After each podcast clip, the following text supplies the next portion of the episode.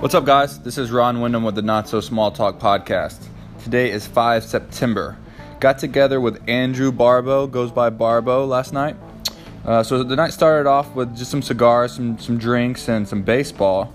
And we quickly pivoted to, hey, we need to do a podcast. So I've been talking with Andrew or Barbo about doing a podcast for going on about a month now.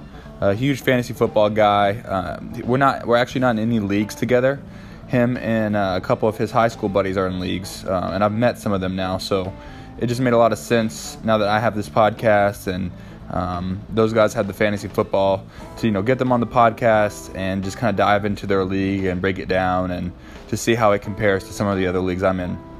So this league uh, is specifically is a 12 a 12 uh, man league, uh, full point PPR, and they actually do two quarterbacks. And not they don't just do quarterbacks. They have a .25 uh, completion point uh, as well for uh, for the quarterback. So uh, highly quarterback driven league, and it's nothing like I've ever really been in before. So for me to kind of on the fly sit down and do some player evaluations. I don't know if I did a great job. Uh, hopefully, I, I, didn't screw the pooch too bad. So, uh, gentlemen, if you're in the league and you're listening and I, I completely screwed up your, your team evaluations, I apologize. I, I try to do the best that I could, kind of flip flopping and trying to recalibrate my mind because I, I, do a lot of half point PPR and, and no two quarterbacks and, and definitely no completion points. So um, hopefully, hopefully um, it, some of it was accurate. So uh, warning in advance, it, it, it's hard to go back and forth. But um, we sat down and, and, looked at kind of the history of the league, uh, went through some of the, the standings, but we really focused on uh, draft analysis and you know who hit or who missed in, in their draft. And going back to the whole two quarterback thing, it, it makes it really interesting compared to a non two quarterback league. Of you know obviously quarterbacks are going to go a lot um, earlier, and so you're going to have guys that normally would have would you know running backs and receivers that would have normally went you know in the mid rounds really fall. So I think it was kind of cool to go through that and see. You know, we, are basically at week four now, going on week five. So there's a good enough sample size, I think, to make some critiques and um, some evaluations on people, people's teams. And you know, did they really reach or did they really get a steal in the draft? So that was primarily what uh, the pod was about.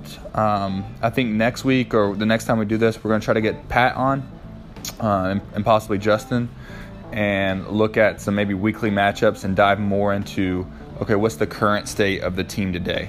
But I think for you know this initial you know first first go at it, kind of off the cuff, I think it was a pretty good job. We did a really good recap, and uh, I think it gives us a really good starting place to go forward with this podcast. So, if I didn't mention already, this is the League of, of Weenies or the League of Wieners, uh, not to be confused with the League of Dicks. Um, so, uh, love these guys. I really appreciated having Barbo on, and uh, look forward to next time. All right, let's get to the pod.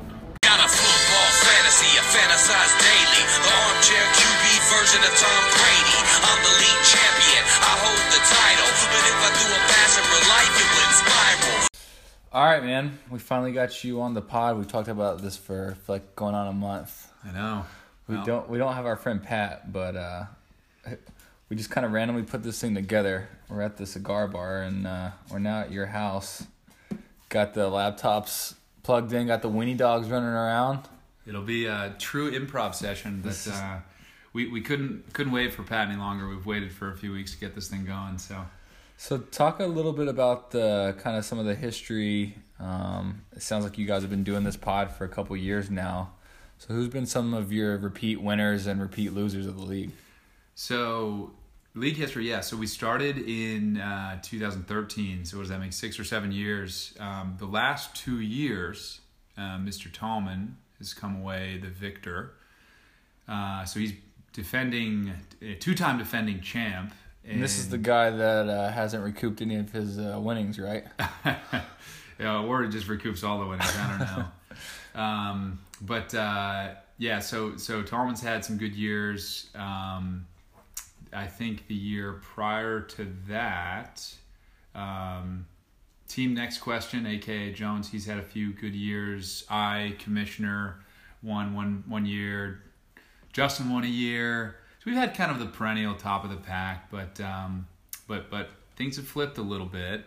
Um, I know that uh, let's see here. So So have you had any significant so like in the last say three years, have you guys did you guys start out as a standard league and now you're gone to PPR? Oh, What's some of the question. significant rule Yeah. changes like in the last couple of years? No, the rules have actually so it stayed the same um, pretty much throughout. We've changed some minor things, but about the scoring, everything has stayed the same.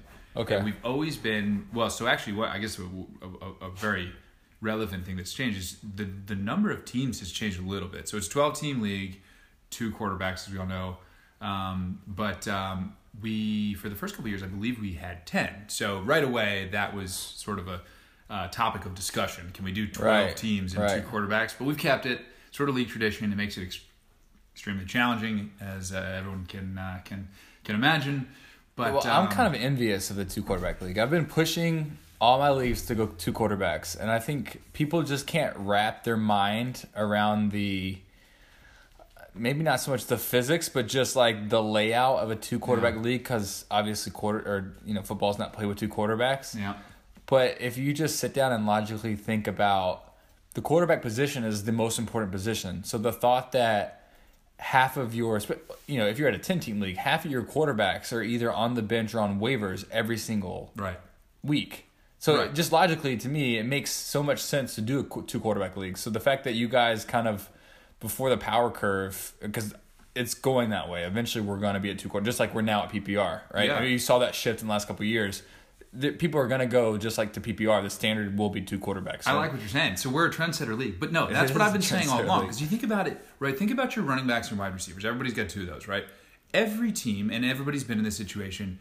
You have a very good team if you don't have like a nobody starting in you know at running back or wide Right, receiver. right. You know it happens, right? There's not enough you know good, especially a running back, you know workhorse running backs for everybody to have two good ones. Right. If you are a and, and 12 teams maybe is a stretch, but if you're a 10 team league with one quarterback, it's so easy to play good quarterbacks. Yeah. I mean, it's it, it's you know there's um, you know maybe there's a couple outliers at the top, as there is. You know, Mahomes is just a freak, and you know he's going to put up points every week, or he is.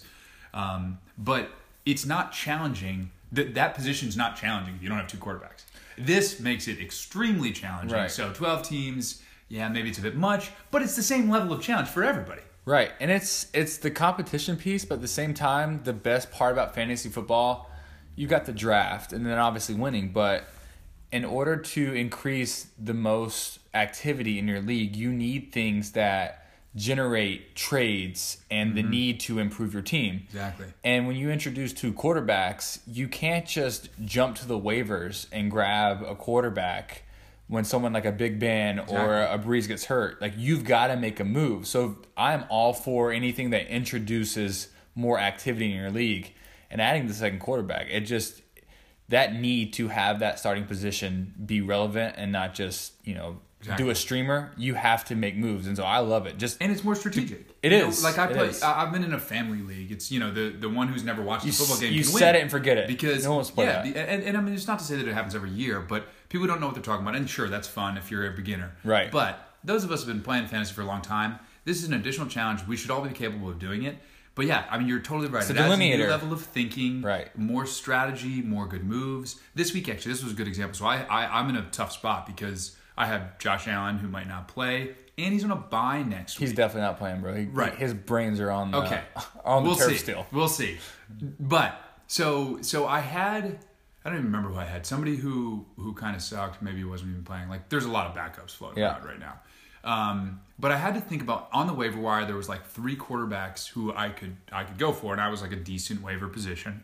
Um, but I'm like thinking to myself, I need to pick somebody who could play this week, but but also next week. So so Yeah. um, who was it? Somebody who oh oh like uh, Colt McCoy. Like I'm not even sure he's going to play this week, but like there's so much uncertainty about next week when Josh Allen's on my bye. Yeah. So I picked Chase Daniel, but And just the fact that you're having to, in order to add someone or before you add someone, you're having to like creep into their schedule. yeah That is that adds a level of Exactly. complexity, and that separates the, the boys from the girls. Ladies, if you're listening, uh, uh, don't don't take those take that the wrong way. But um, yeah, I, I think it goes back to the point where you want to create a league that's competitive enough so that your your Uncle Tommy's not just like checking it every two weeks and now he's like competitive into the top. You know, it's you you can't do that in a two quarterback league. There's, Totally. You got to be on the ball and and I, I don't want to dwell on this too much, but the last thing I'll say is the, the, the, the people who, and we've always been pretty split, although every year people vote to keep it by a narrow margin.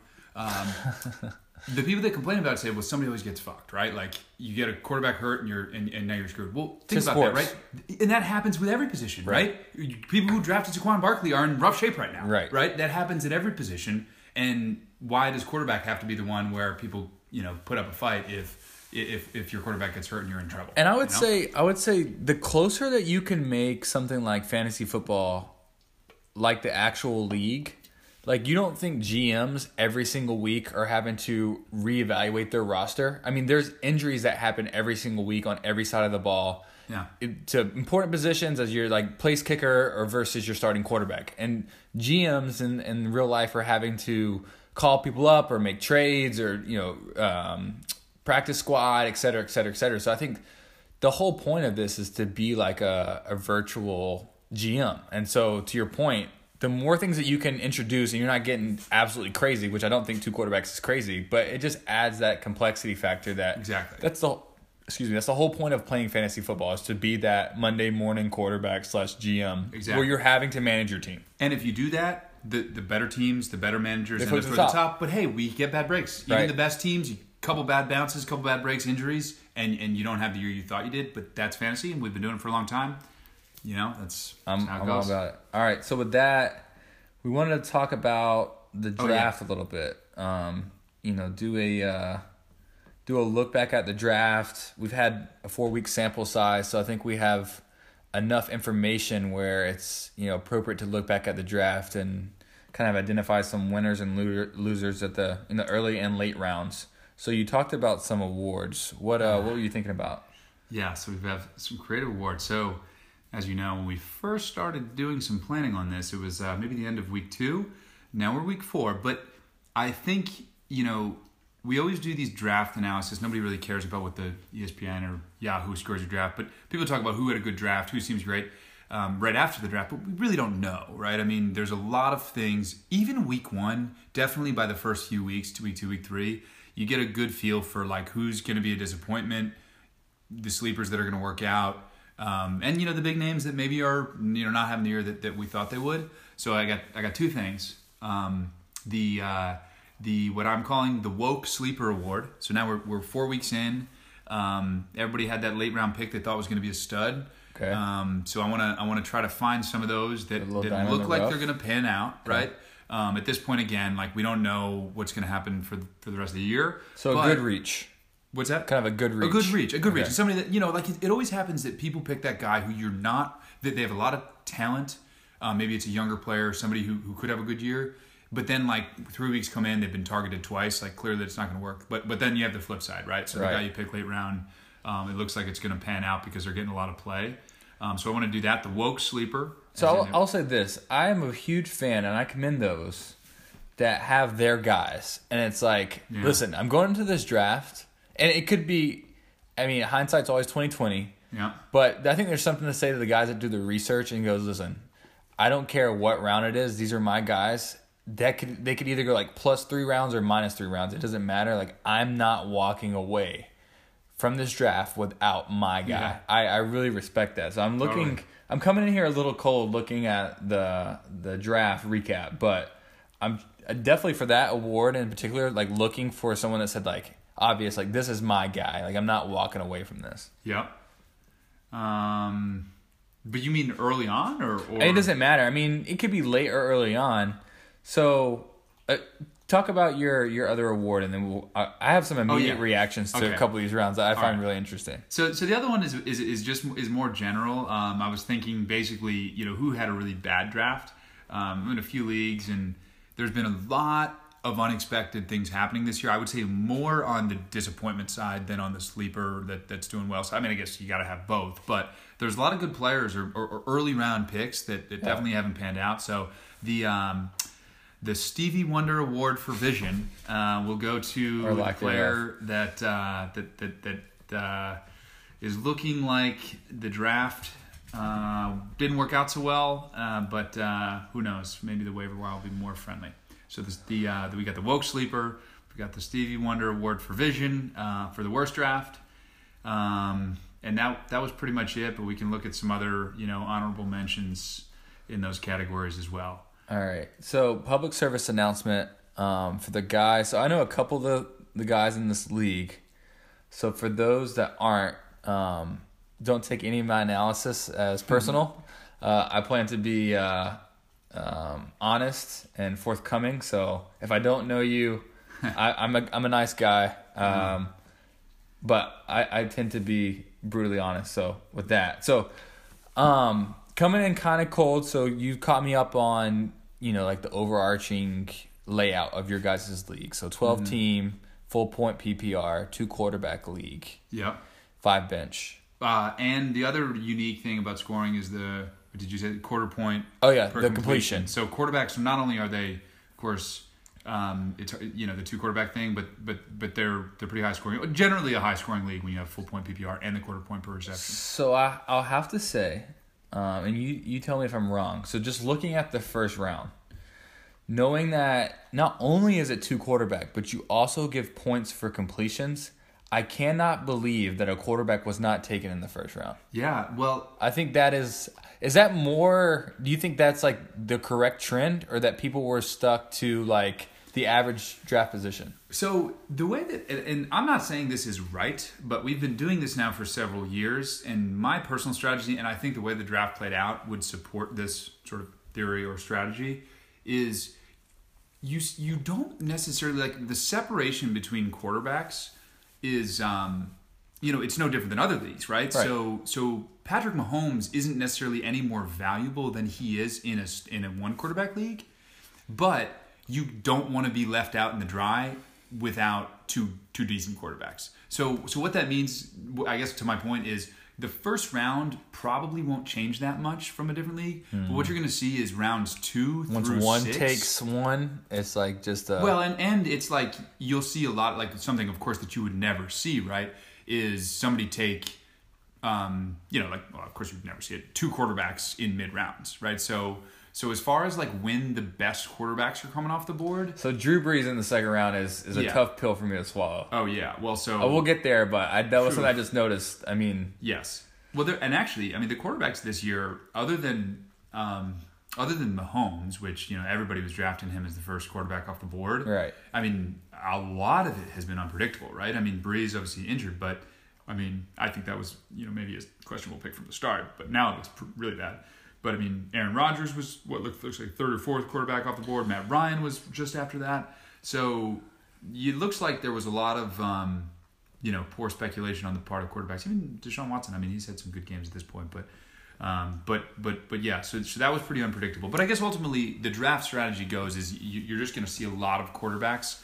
You know, really, really adding up in those middle or early to middle rounds. So, just looking at the first round, there's nothing glaring to me. I mean, No. Granted, this is kind of my off the cuff reaction. I just knowing what I know about two quarterback leagues, I I feel like I would have taken a quarterback in the first round, especially if I was well.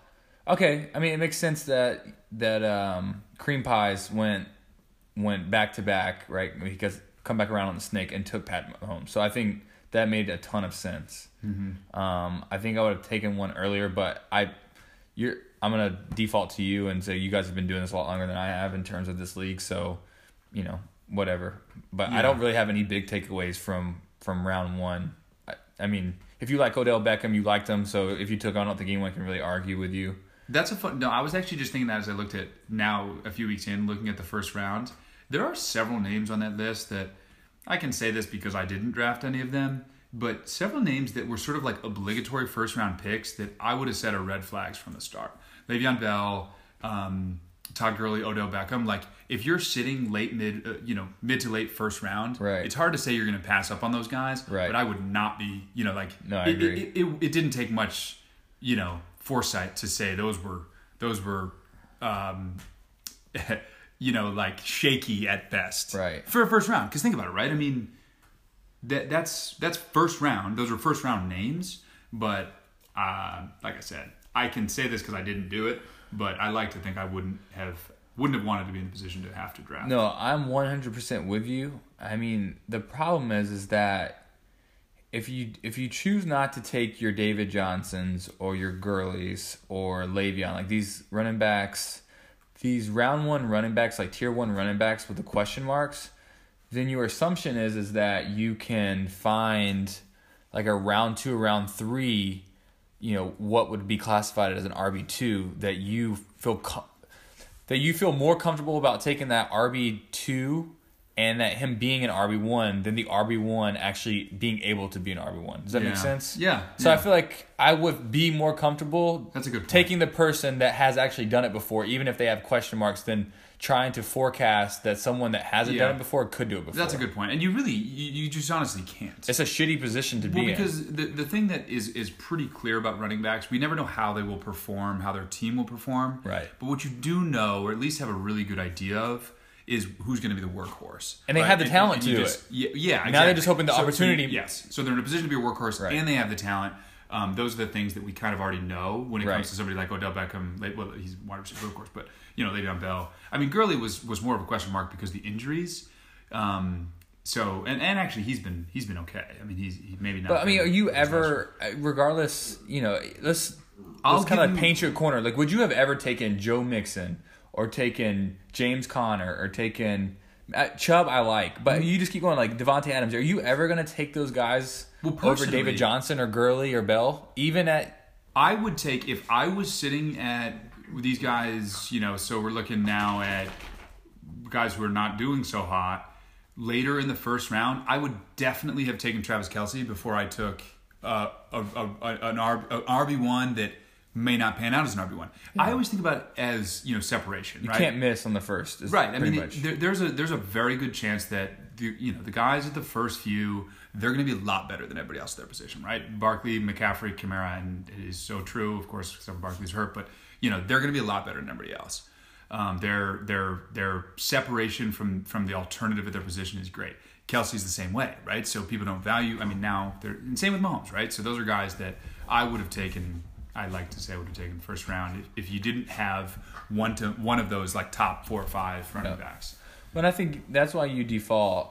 You see the receivers. I mean, you have that tier one of receivers. But I mean, the, the the counterpoint to the Kelsey argument, and this is you know four weeks in, is that Kelce isn't even the number one tight end. I don't That's think true. he's like the second or third. Yeah, well, So it wouldn't even have panned out.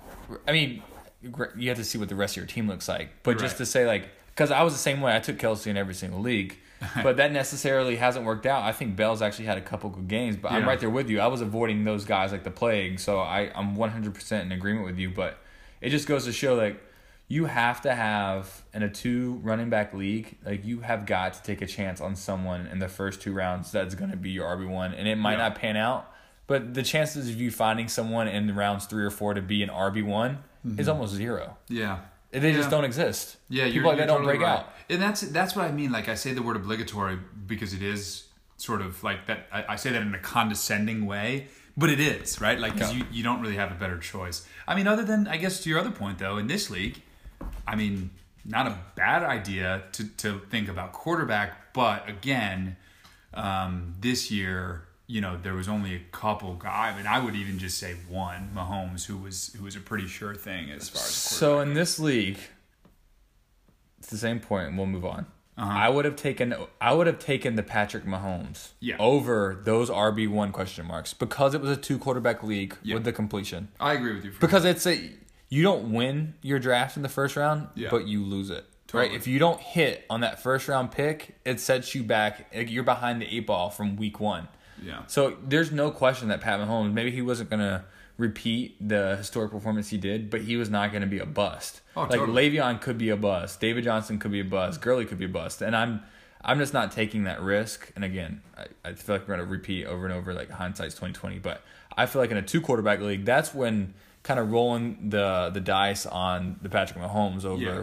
that those question mark running backs, it it makes a lot of sense. Overall, I 100% agree. And looking back, it is it is kind of astonishing that Mahomes wasn't a first round pick in this league. I mean, he was first pick in the second round, so let's not like Yeah. not act like he dropped way down or something. But but yeah, I would say he.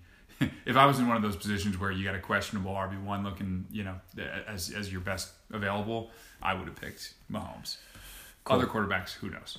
All right, so let's uh we'll transition a little bit. So going into the second round, just trying to identify. I think some steals. I mean, I think Dalvin Cook is a steal in any draft.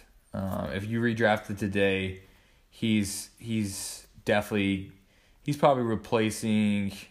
Because I think going into the draft, you had that tier one of running backs, and it, it kind of stopped with McCaffrey. Because at that time, Elliott. So I think if you redrafted today, I mean, where would Cook fall for you um, in the in the Saquon, uh, McCaffrey, uh, Kamara, Elliott category? Like assuming let's let's just assume Barkley's back healthy because I mean he'll be back either next week or the week after. I mean, I would say he's in that. So, and this has been thi- this year. You know, my um, absolute like, y- you know, like the no brainers as RB ones are are you know Saquon Barkley, McCaffrey, Kamara, and Zeke. So, so those four. But I would put Dalvin Cook in that category and just call him five. Like the 100%. you know the the five that are no brainers. And outside of that, I don't think there's anyone that's a 100% no brainer. I mean, Melvin Gordon would be in that category if he was playing, of course. Yeah. Um, but um, outside of that, I think everyone, like we said, maybe they've they've proven it. They've got the talent. Um, they're even a workhorse, but there was a question mark around everyone else. I think, yeah, if we drafted today, I would put him in the category of no question mark, an exclamation point. Yeah. at the top of the at the top, you know, top five. So they're kind of interchangeable. You wouldn't really fault anybody if they took. I mean, I think Saquon's still the number one. Oh yeah, well, so, so the clear But differentiating factor in this league, I think, is the guys who, who can who, who are really reliable pass catchers. As a running back, that makes a huge difference because Right, some of these guys are catching point, ball yeah. 10, 10 times out of the backfield. Yeah. And Dalvin Cook, I mean, I don't actually know. I mean, he's not. A, he's definitely not, at least by reputation, in the in the like you know premier uh, pass catchers category. But I also don't know him reputationally as somebody who's like you know they're not they're taking him out on third down. Of course, you know what I mean. Um, but no, I mean, I, I- think regardless, still, because neither is Barkley, right? I mean, he's Barkley's not a guy who, um, who is known as like a premier pass catcher. I mean, he's, you know, he's he's their go-to workhorse, and they're they're not giving the ball to anybody else really. But Yeah. um, Um, wait, so so you know what? I, I, I mean, I, I'm looking through the draft order about some sleepers, and there's really like you look through these middle rounds. I, I don't see a lot of like I mean, I feel reaches, but right. I was going to give myself some credit for a second, although now it doesn't look great. But eighth round, I don't know, it's saying it's right, Ekeler, whatever. Like he's been awesome, of course. Yeah. And, and I thought that was a steal, and I'm just looking, still feeling like it's a steal. I mean TBD here because Gordon's now going to be back, but even. Uh, you know, before we knew uh, one week ago, that was looking like the pick of the year at round eight, right? So there's a clear like unpredictability to it. But Well, I would even say before that, like you getting Melvin Gordon in the fifth. yeah, I took feel like this league, yeah. yeah, because you took both. I Right. mean, Oh yeah, I, I was I was astonished. I feel know, like most that. people he didn't fall to like maybe the fourth, but the fact that you got him in the fifth, and then Yeah. you could turn around and get Ekeler. I think in uh, one of my twelve teams league, he went like in like the sixth or seventh. Yeah. So the fact that you could get Ekeler and Melvin Gordon, I mean that, for sure. yeah. Um, but I'm also looking. Well, you know who I was looking for that I can't remember now because I he was totally on my radar to start. But Darren Waller, I mean, is going to be. Yeah, he'll be he, top He five. went undrafted in this league, Right. And I, I guess I, maybe I'm, maybe I'm off here, but I was, I literally was looking for him to say who drafted him, and he was, he was undrafted because, because I think there was, he had, he was that guy that um, was a predicted sleeper, and Well, he was in Hard Knocks too. yeah, and he's been awesome. Um, and again, we're still pretty early here, but but I'm still looking through here to to. I mean, like I had some thoughts, and now I'm kind of like second guessing myself here because there's not a lot of people that really stand out as. I mean, I would say the I would say Godwin. Um, Yeah, I saw that think even coming into the season, he had a lot of hype. And, Yep. and for your guys, I think based on ADP, he he fell pretty low. Uh, I mean, getting Godwin in the sixth round yeah, before, eh, I mean, that's true. No, I I- put him. I probably I probably would have drafted, um, you know, Golladay before him and stuff like that, and Boyd. Yeah. Um, but So let's keep. Uh, well, we're gonna keep that. We're gonna keep that award open for right now. Um, I mean, you know what pick I still really like. He, he missed some time, but Gallup, I think, could could totally pan out. That was eleventh round pick here, which I don't think that was necessarily high, but um, when he's when he's been on the field, he's shown like there's some promise. Um, I don't know. I was, I'm almost like looking So surprised. here's some interesting the fact that Kyler Murray went before Russell Wilson Yeah, yeah. and and Dak. That was a reach. That was That that that might be Wait, the who- uh, yeah. That you know what in this the league, fourth you're right. round. That might that, that might be your. Uh, we got a little weenie action going on. That might be your uh, Stevie Wonder award. Yeah, Just Wow. that is that is one heck of a reach. Well, I mean, granted, he he's good, solid quarterback, but Well, no. So, so that is actually. I'm glad you say that because I'm kind of looking for that that player, you know, that that in the late rounds, and I, I was sort of scanning by quarterbacks here because I know it's uncharacteristic, but if you look, I'm just gonna count one, two, three, oh, I see another Um, one. I see another bad one. seven. So taking Kare- or Tarik Cohen before on Johnson, Aaron Jones, C- Chris Carson, Whoa. Amari Cooper, Oh yeah. Derrick Henry. Like there's a that is that. all workhorse running backs Oh yeah. taking. I mean, granted, it's full point PPR, but they No, drafted a running back in the first round and signed a running back in the offseason. Yeah. No. Taking Tarik Cohen in the third round is a, is a definitely a reach. So let's keep Apes Follow Kolba in the running for the Stevie Wonder Award. He's definitely Uh, up there. And he is one in three with the fewest points on the board. Not quite. Close He- to the fewest points on the board. in the He league, also so. took Drew Brees as the number two Oh, quarterback off the board. Well, you know, I was already kind of eyeing. Uh, uh, Spansky's mid chub is a tough, tough one. Looking at Antonio Brown, Le'Veon Bell. I mean, Antonio Brown. You know, come on, you maybe couldn't have predicted it, but those are two guy, two names in the two rounds that I would have said pretty poison on both of them, right? I Yeah. mean, uh, so that so those weren't looking good, but yeah, Tarik Cohen. Oh, Drew Brees, Tarik Cohen, two and three. Yeah, that's that's a tough look. And even Julio. I mean, Julio's uh, Julio, Julio, Julio. Julio's- but, uh, yeah.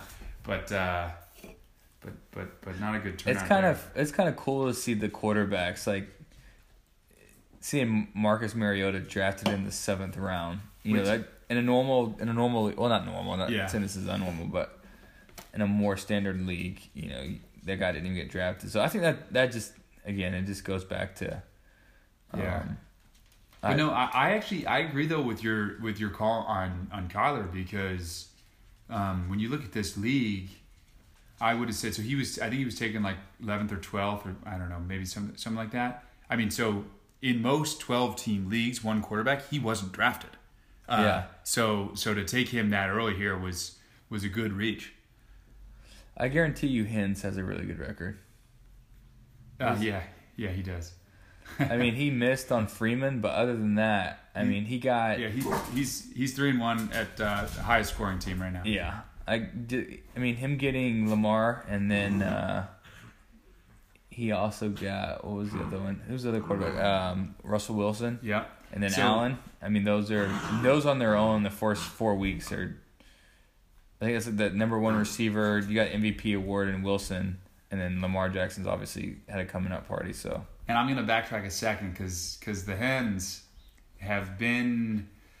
Uh, I, I, I'm looking now at the history. Only finished in the top three once in six years. So uh, so they're one of those that's.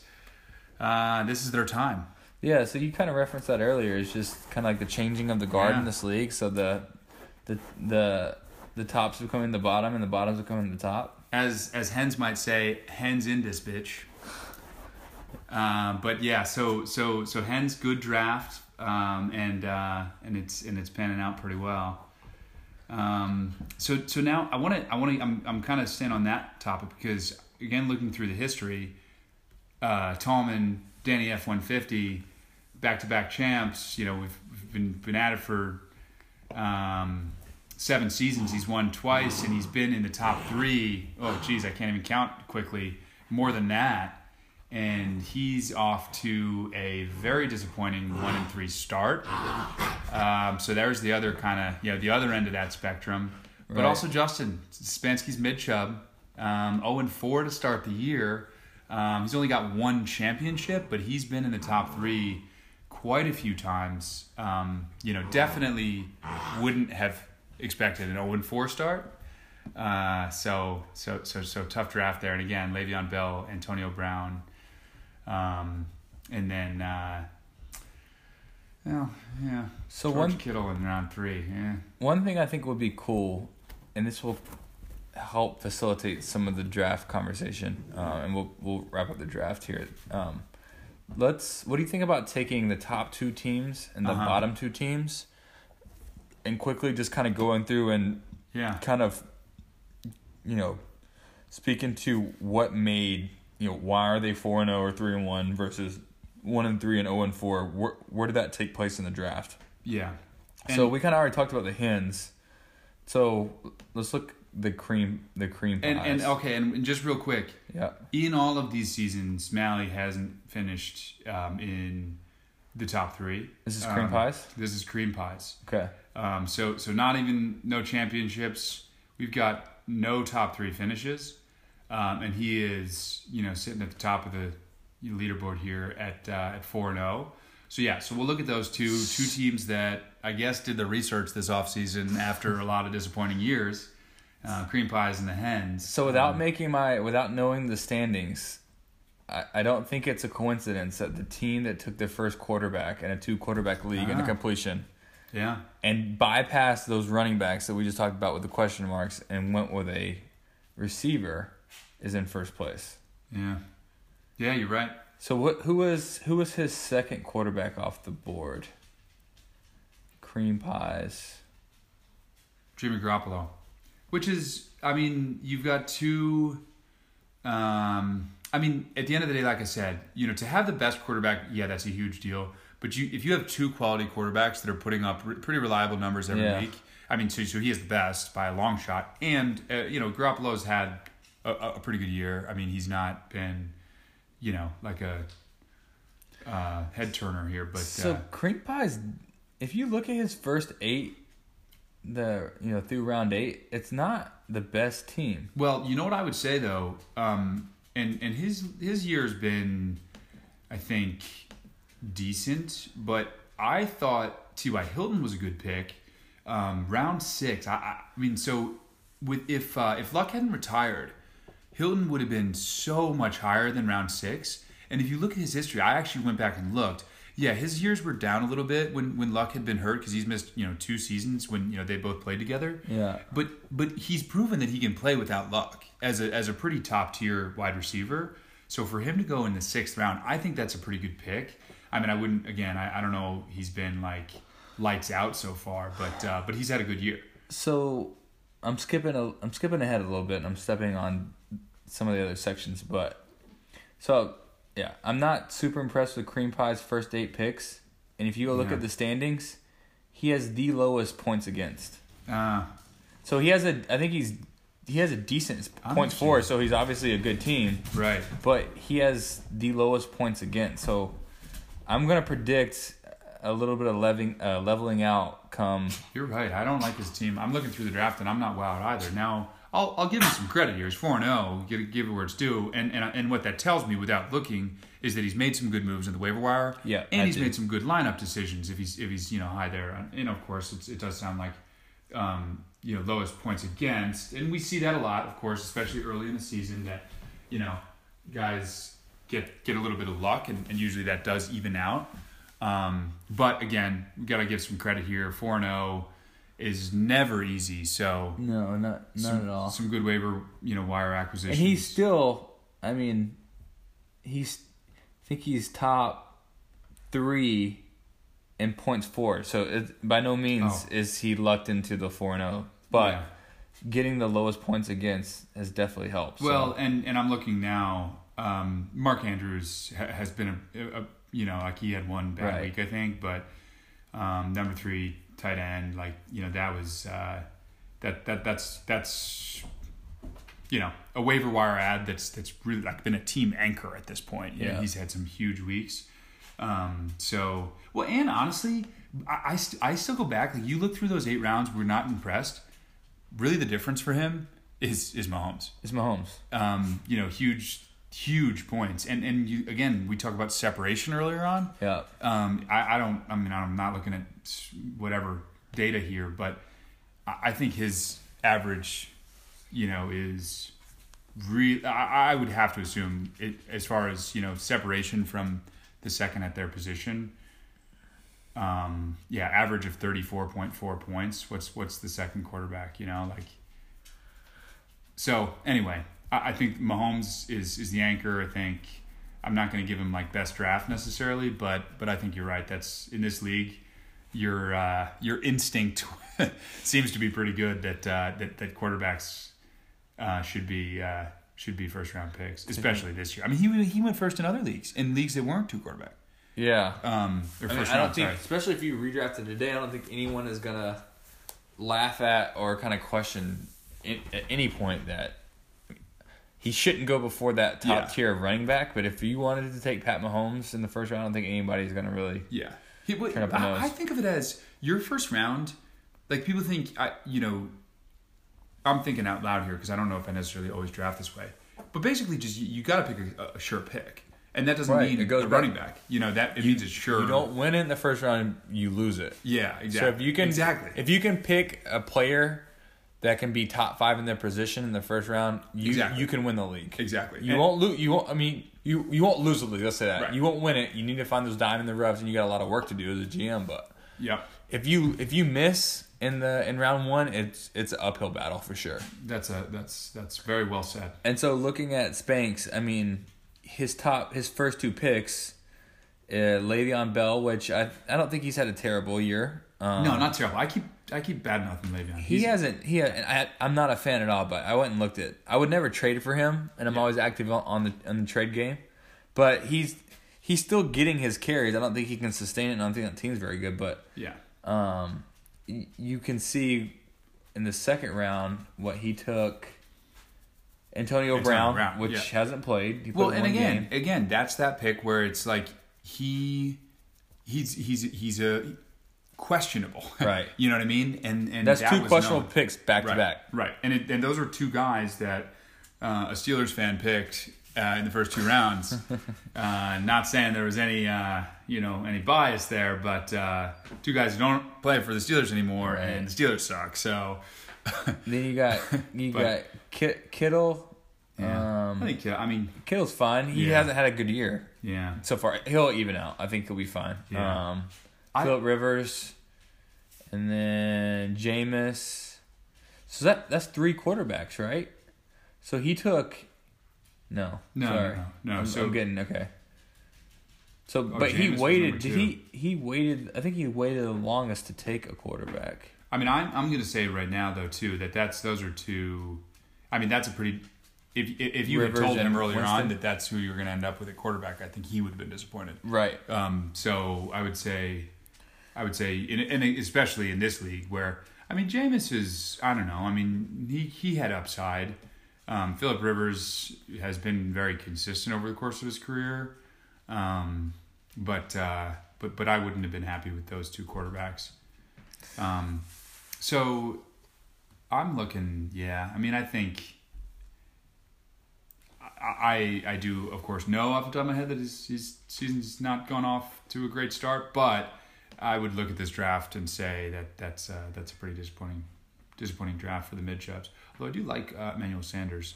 Um, He could potentially get traded this year too. yeah, I mean he's also just uh, you know he's a producer and um, there wasn't so much reason to believe he Yeah, wouldn't stay that way. Full point PPR. I mean, he's he's a solid, you know, RB two for sure. All right. Well, I'm actually I, I'm I'm gonna you know pretty unequivocally say that, that my my Stevie Wonder award for vision is Justin and the mid shoves. Um, I uh, What round? I know we're kind of uh, what's that? What No, round? no, no. no. So that's like overall. Oh, overall. Overall. I know we did the yeah we did the woke sleeper, which is one pick. That was just the just the uh, the overall worst draft. Looking at you know, I, I think I think that award goes to somebody who made a few disappointing picks. I wish there was a way to see these teams like rosters drafted because obviously we can't go and look at the stand or current you know stuff has changed. People make trades and pickups. But I wish there was a way to take like this draft recap and turn it into like a team? Oh, there is. There is a way to do that. All right. I didn't really know that until you started to say Okay. it, but uh, but I, I clicked it and sure enough. So, you talk. Let me look at this. You kind of talk through a little bit some of the stuff that you find, and I'd like to kind of Yeah. look at this, and I'll, I'll give some some grades. All right. Well, so I, I think. Um, ooh, yeah. I am. I, I mean, these two that are that are bottom of the pack, and again, I'm not. I'm. I'm just. I'm running through this, and I don't like these picks, but. Um, but but Danny F one fifty, Spansky's mid chub. I mean, Gurley is one of those again. People knew he was going to be questionable with injury. Now he he hasn't been really all that disappointing, um, but he hasn't. He's not been in that that tier of. Um, I mean, it's fourteen. Yeah, I'm looking for fourteen at his position, which for a first round pick is is relatively disappointing, of course. Um, Mixon second round. Tom Brady is his first quarterback. I love Tom Brady, um, but uh, but but but you know, it's uh, and I also I actually I don't like Edelman um, that early. Um, I think he's I really I love the Patriots and I have a lot of respect for the Patriots and, and their you know ability to win. I avoid Patriots players. Yeah, you know, like the play. in a lot of ways just because at every position i mean tom brady not so much of course but um, but but at, at receiver and running back um, you just never know who's going to be the guy Right. um, and uh, and that's that's why i don't love that pick um, Edelman, I mean, I mean I think in P, you know full point PPR, right? If he's himself, he's he's he's catching the ball quite a few times, but even that in the last few years hasn't really been um, that reliable. So so I don't like I don't like either of those two drafts. Although I'm still saying mid Chubbs is, is a disappointing one, and and I'll give him the the, the AB. Okay, I, I don't like that pick, but you know that was tough, right? Um, but again, another you know so we're looking then um, sixth round at Sony Michel. I, I think you know Michel. I mean he's been good, but Patriots running backs pretty inconsistent. Um, so that's where I stand on on on on those. Um, Yeah, I'm I'm kind of I'm I'm gonna kind of uh, bow out. I mean, it's so I'm looking at by round. It's still really hard to get a good idea. Like, if we had like by position, it'd be easier to rank. There's just too much information to Too much information. Yeah. You know another thing I'm gonna I'm gonna say here. So fourth round, Chris Carson. I can't. I'm I'm struggling with my crystal ball or whatever the opposite of that is.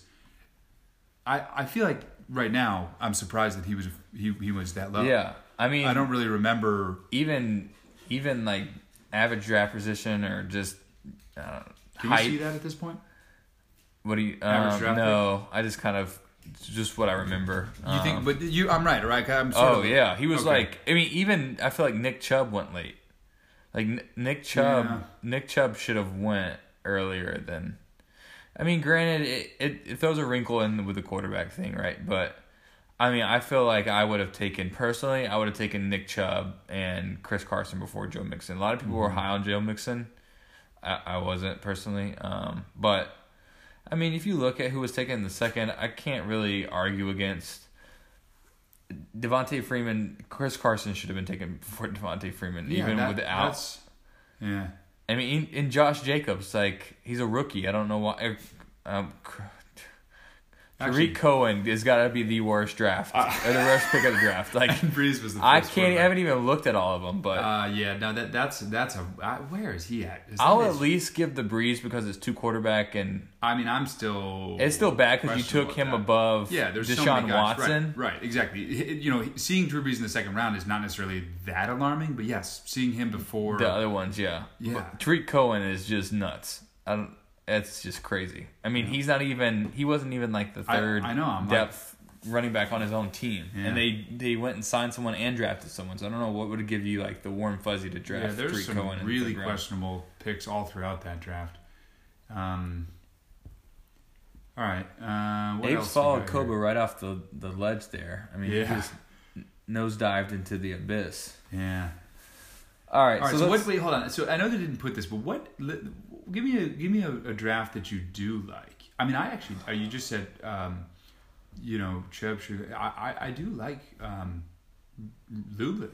Lubis had a good draft. I mean, he's you know in a tough spot with Barkley out, but Um, I mean, but I think that was a good draft. I think, I mean, I'm not going to toot my own horn here, but I think my draft, I had a strong draft. Thielen's been disappointing, which um, hopefully will will turn around. But um, well, and I took yeah, my first quarterback was Ben, which I think I, I stand behind that for fourth round quarterback in this league. Um, I, I don't think that was a bad pick. yeah, I mean the fact that you got Melvin Gordon that late and Cooper Kupp, I think that Yeah, alone, exactly. and, and got Ekeler at the same time. Oh, I was I stand by. So wait, did you say that? You said this early on. The thing about the guy. So Cooper Kupp, I'm in four leagues. I don't even like admitting that, but I got Cooper Kupp in three of the leagues, and in the fourth, I was disappointed that I didn't. Yeah. Um, I loved him. I, you know, he. They said like after the what was it, MCL or ACL, whatever surgery he had, he was running a faster 40 than he ever had before. Um, you know, I love their offense, and that's panned out. I mean, I, I think you got to say like that's he, he's he's a uh, high tier you know, one of the best, right? I mean, I don't know what he's. Let's see here. Yeah, no, second in his rank, and he doesn't seem to be slowing down. And that was uh, that was sixth round. Yeah. So, um, you know, not saying you got to pick me for your choice, but um, but I might pick me. So I don't know.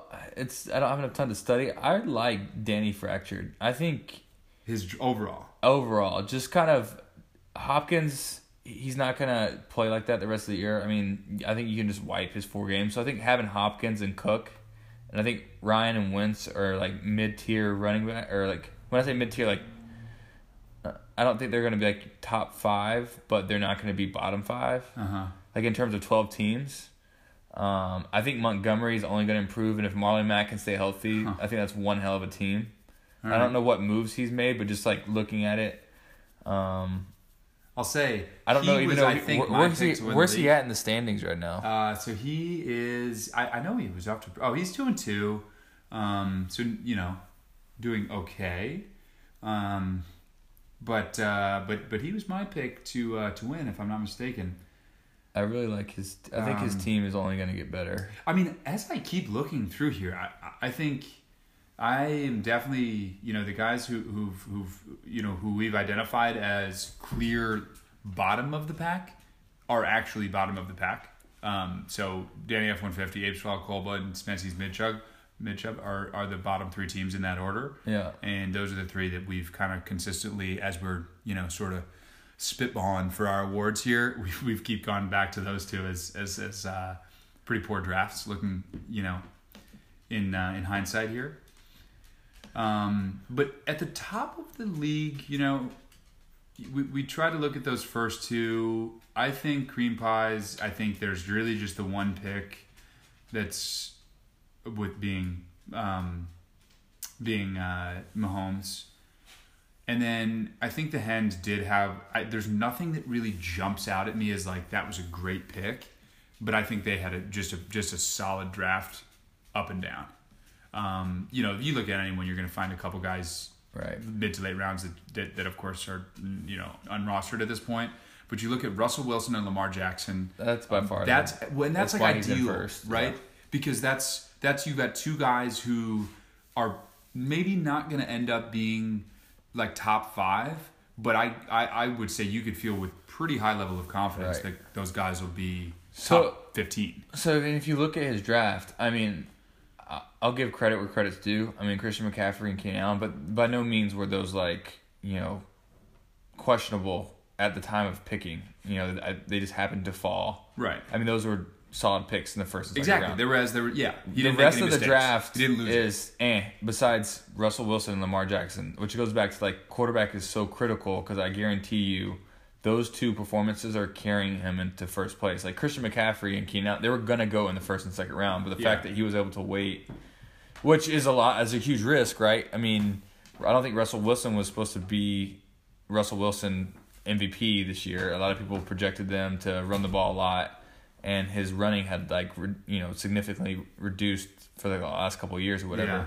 And he has no weapons on that team, so the fact that he was able to get the top, you know, top five quarterbacks, two Yeah. top five quarterbacks in the freaking fourth and fifth round. Exactly. That's why he's in Well, and let's be honest here. When you look at a draft, right? So if we look at his first six rounds, he made four great picks, two of which were kind of no everybody would have made Yeah, them, right? Obvious. Um, and two bad ones. I mean, I think that's that's great. I mean, if you ran through here and said, you know, you, you made four uh, the, the right picks and two that are eh, maybe not the best, but they're not. You know, Devonta Freeman and and uh, DJ Moore are not like you know unrostered at this point, so they weren't huge misses.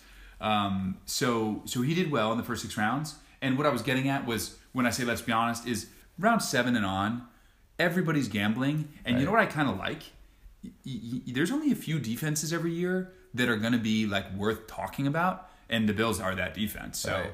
I mean, I mean, you know, Bears have been really good too, but uh, Pats have been really good too. But I'm saying there's there's there's, there's the few, um, and uh, and that was a good pick, especially because when you look through this, and this is fairly typical, um, that was second to last round, so plenty of defenses were off the board before the Bills. Yeah. Um, so so I think when you look seven through whatever the last round is, fifteen, did he make a lot of great picks? Did he find that like best sleeper of the year? Maybe not, but nobody was like a total. I mean, stupid, and the Bills were a pretty good pick, Yeah. right? So, and I'm actually gonna, as I was saying this, I, I can't. I'm, I'm totally taking the Stevie Wonder Award and giving it to H. Koba. Um, he picked Wil Lutz in the tenth round. Saw. Um, Jarvis Landry, um, like, w- was he sleeping? I don't even. And Tarik Cohen, Andrew Yeah, Brees. Tarik, I mean, those were we already talked about those. I don't know. Maybe I guess I'll give him the benefit of the doubt. Maybe he thought he knew like even. Stevie Wonder would recognize this team sucks ass. Yeah, right.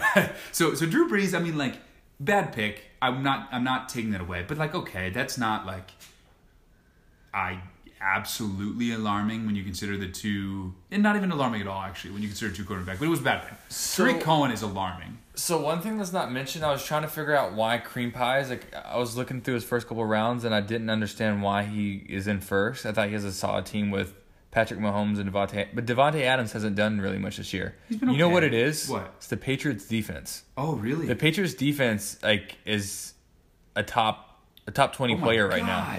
God. Nineteen point eight points. If you look at yeah, their defense is what's putting him in first. Wait, it's well- not. I mean, because like Philip Lindsay, Josh Gordon, T.Y. Hilton, Garoppolo, Aaron Jones, Well, okay. So, Kerryon Johnson. Those are not top players in the in top and through the week four. Like what's carrying him is the Patriots defense and Patrick Mahomes. So let's let's. This is weird to say because I think the defenses. Um, I think if you, it would be very uncommon for a defense to be a difference maker for the entire season. Yeah. I don't think that ever happens. But right now, Have you seen their we look at the top two teams. You know who stands out on both of those teams? Lamar Jackson, Patrick Mahomes. Yeah. So these are top two teams. Those are the two. I said I'm backwards there, but two and one best quarterbacks so far. And then I actually don't think the Bills are actually second best defense, but they're you know uh, uh, they've had some some big scoring weeks, right? Um, and uh, so top quarterbacks in defense. What you're saying? so That's what you're far? I mean, I'm not saying so. So the quarterbacks I, I stand by as I think that's Oh yeah, it's an anomaly. kind It'll, of proven to be a, a Right. difference maker in this league. Um, It'll even out. But the but the defenses. I mean, I would say though, if you can, if if you if you do the things that you're supposed to do, a defense can set you apart. You know what I mean? Like in the, in in fantasy football, like if you don't, like we said, you you know, your first round. Um, he didn't do anything somebody else wouldn't have done, but he didn't make a mistake. Right. Uh, and then you have like a, a good defense and and yeah, I mean, so I think it kind of seems like maybe it's a coincidence, but um, solid drafts, nothing that like stands out as unbelievable. Uh, but but yeah, they've they've their quarterbacks have panned out, and the defenses have shocked us a bit. Um, so that's that's where I stand on that. Yeah, I mean, a Um, defense averaging 19.8. I mean, that's it's hard. Yeah, You're talking about crazy. separation between positions and yeah, I like mean- people. I would like to know the second. What what's the second most? the Bears is got to be the second best defense. I mean, that's got to be like a solid oh yeah, I mean, five, six I points would be between- Astonished if anybody has more than like 12. over 15. Yeah, Yeah, for sure. Yeah. Bears are number two at twelve point five. Right. That that is a huge uh, disparity between Yeah. first and second. Yeah, So that is that def- uh, directly leads to uh, their position. So totally. And that's right now. I mean, I think. Oh, actually, the, yeah. The Pats. Not only is that atypical for anywhere, but their their schedule so far has been a joke. it is. I don't think it gets much tougher. Uh, I and mean, I'm not taking in anything away from the team. I think they're a great team, but Oh, I am. I'm taking everything. No, but I mean, well, let's say that. I mean, they've you know, the Bills were like half a test, um, but other than that, those were joke teams. I mean, and there's even the Steelers, right? Look, you wouldn't have said that before that game, but Um, so let's talk. Wait, hold on. trade- We have to. So I'm saying April Alcoba's got to be the got to be the Stevie Wonder award, but but we got to we got to pick one for the, Oh. for the sleeper. And by the way, we don't have to agree on these. so What what you- what are we picking? Sleeper for what? Best like the sleeper, sleeper that looks like they're panning out. So so I'm gonna I'm gonna put a parameter in as just Is this a player or a team? a, um just a sorry just one player, just one pick. Oh. Um, a late round. What what should we say? What what do you define late round? Fifth. Um, So this is our own personal opinion. of Which player do we like the best to finish strong? No, no, no. Sorry, this is still from the draft. A pick, a Okay. fifth rounder later that looks like a great pick at this point. And I think yes, you. I would say, Okay. you know, somebody you think can sustain that for the rest of the season. It doesn't necessarily have to be fifth round because I really do like Chris Carson in the fourth. Um, so I think that's a. I mean, I think it's kind of obvious. I mean, I think Melvin Gordon. I mean, if Mel- Melvin Gordon can become yeah, Melvin Gordon, I mean, it's an absolute steal. The fact that yeah, he's back in the fifth. I don't think he's going to play much this game, but if you're if you're like at the 500, I mean, it's so early in the season. Even like a one and three start isn't that big of a deal. And when you're adding someone, you're not adding anyone off of waivers that has Melvin Gordon's talent. Actually, so I picked him in a different league. I think I took him in like the third round. Because fifth round, yeah, I can't believe he dropped that far. I actually kind of remember this draft thinking like I kind of wanted to avoid him because this was the last draft. We drafted really late, pretty close to the season. And I think at that point, I, based on research, was thinking he was unlikely um, to come back, you know, at least midway through the season. So I kind of forgot about him and, and, and saw him on the board fifth round. yeah, Um, so like I wasn't, I didn't have my eye on him so much, but but yeah, so that's good. And I'm in sixth round Cooper Kupp, um, eighth round Austin Ekeler. Yeah, so I guess those are the best ones I'd say. But the, um, and they're all my team. They can't put, you- but you can't put them in that category because he's already a top receiver, right? I mean, he's not Cooper? Yeah, I mean, how can you approve when you're like top three? What do you mean? So you, uh, I guess the way I heard the you know the Oh. award is like drafted off after the sixth round that you expect to improve and can make a difference. Oh, Yeah, well, I mean, I just meant like a guy who you took late that Oh yeah, no, that's it has basically panned out as better than you. where you picked them. I got you, I got I you. mean, and, but no, but I was gonna say too, like this wasn't so much a spec- like an individual award, but I did want to talk about some guys like who I think, you know, at, at this point in the season, guys we love and hate for the rest of the year. I mean, that's that could go on forever, of course. So, um, so so I will plug. I'm a huge Montgomery fan. okay, I think Montgomery has a talent. I think the game script hasn't been there. okay, I think the coach has been high. He doesn't know how to call goal line Yeah. offense or uh, a red zone offense. So I think he is unquestionably the most talented running back in that backfield. all right. I think they have a good team. I think they're gonna end up con- figuring out that they they need to control the clock.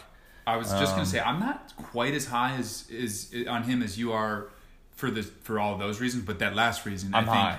I mean, I think if he, you know, he's he's he's he's he stayed as a you know a lead back on a team that has a strong defense is going to win some games by by putting the ball on the ground. Dude, it's only gonna get And- colder in Chicago, Yeah, and at good some point, especially now that you have Chase Mc or Chase yeah McDaniel's or Daniels or whatever his name is. yeah, They should have been throwing that ball. They should have been throwing the ball as much as they were with Trubisky. It's Yeah. stupid. And quit acting like you have like a top tier quarterback. Like hand the ball off, control the clock, let your defense do the work. And you drafted that guy in the second round for a reason. I think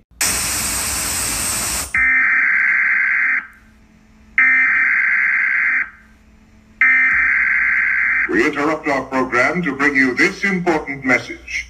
Tallman, the king of trade proposals that involve virtually swapping each other's entire teams, also was the prior commissioner, but overthrown for rumors of collusion and money laundering. Mali, sleaziest of the bunch. We'll discuss a trade with you and the two sides will come to an agreement, but then we'll send over a slightly different trade in hopes you don't read. Also always last for getting in his league dues. QJKA Ty's dad is all about the points, is his motto, not afraid to draft a kicker in the seventh round. Somehow finishes in or close to the playoffs each year with some of the most disgusting looking lineups. Jones. King Pester and Fester, relentless trade talk, basically forces you into a trade by the sheer volume of texts he sends you. Multiple league members have had his number blocked. He has since moved on to burner phone. Ty really has done nothing in this league. I believe he's made the playoffs once or twice. Bottom of the barrel talent. We got cut off a little bit, um, but I think the point was made. Uh, Bears need to utilize Montgomery more. Did you have anything else from from the draft before we uh, get to some of the trades and um, some of the policy stuff? No, but I just thought as we uh, were, were running through that, and you said the thing about Trubisky um, in this league, I, I was just thinking back to we haven't even he hasn't come up yet, um, but I was thinking I bet he was a, a pretty high draft pick, and it's been a big disappointment. Sure enough, he was. I mean, he was fifth round, so it wasn't. It, it was it was Steve Big Daddy's first quarterback, and his second was Sam Darnold. So uh, pretty poor showing in the quarterback category. Yeah, Now, I- I'm not necessarily um, being critical of the draft pick. I'm just simply commenting that it hasn't panned out. But uh, but I know a lot of people were pretty high on Trubisky, and uh, definitely definitely hasn't panned out. So All right, so we could we could analyze the draft um, for hours. I want to kind of get into some of the. Uh, you talked about the the new trade policy, so lay it on me. Oh, well, uh, maybe somewhat of an announcement. Um, not really. So we've we've kind of gone back and forth. Everyone, we, we've kind of had a pretty consensus, which I really think this is the way the league should be. Is every trade should stand unless there is obvious uh, collusion, right? Unless there's obvious collusion and it's just just you know there's there's blatant. wrongdoing, blatant. Um, the problem is like as we should all know, there is no way of knowing for sure. So there's always somebody who says that was bullshit. Um, and I think most of us are of the belief that if it's bullshit, it's bullshit. Somebody made a bad trade. Like Right. we, we we're, we're adults now, Right. you know. Uh, but a, a few people had said to me there was some frustration about that. They wanted there to be some way of vetoing trades. So I made it the official policy that um, the trades had to be approved. So rather than if it didn't get a veto, it wouldn't go through until I think it was so if there's 12 teams, it would have had to be like five or six or whatever. More than half of the people not involved in the trade had to vote yes. Clearly, that was kind of ridiculous. Um, I think I will take this time to make an announcement uh, that we're, we're going to keep it as as a review. Um, I'll, I'm open to consideration, but it is a trade stand uh, without the provable, obvious collusion. Uh, and if people make mistakes, they make mistakes. Um, you can't get mad about that stuff. So, as far as exactly how ESPN works, it's kind of hard to make it. You know, I don't know exactly what their their policies are on letting trades stand, but I don't I don't think we need to do a veto process. I actually also just happened to read an article after I made this decision, but it was just uh, I don't even know who it was. I guess it was probably Matthew Berry about like making trades this time of year. Yeah. and it it it was just like his opinion too Right. no vetoes. And again, unless there's you know obvious collusion. Now, my solution to this, which I did last year, and I will, I already had done this year. Um, we have to have an early trade deadline because the time that people start talking about collusion is when somebody um, makes a trade when they're whatever two and eight. You know what I mean?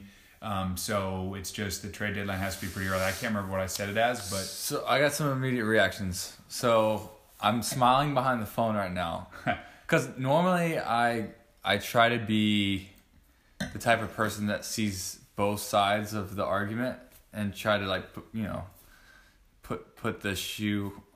Is that the expression?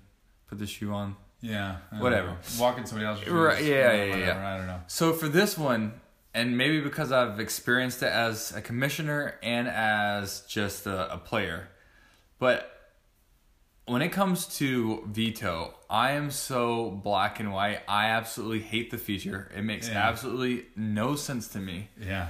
Um, here's kind of what I broke it down to is that the reason the veto tool exists is because some leagues are made up of people that do not know each other. So if you were to join a random ESPN team and you didn't know anyone, to me that is the only reason the veto exists on the app is because you can't trust all the people in the league, right? Yeah.